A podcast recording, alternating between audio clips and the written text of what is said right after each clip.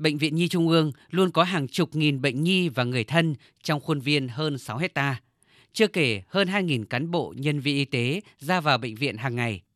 Thực tế đã có những vụ trộm cắp tài sản lừa đảo xảy ra tại đây và đỉnh điểm là vụ xe dù ngang nhiên lộng hành cách đây gần chục năm.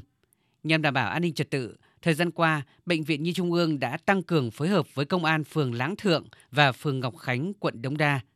Ngoài việc thuê lực lượng bảo vệ chuyên nghiệp, bệnh viện còn có 6 nhân viên được cấp chứng chỉ nghiệp vụ an ninh chuyên làm nhiệm vụ giám sát, định hướng công tác đảm bảo an toàn bệnh viện.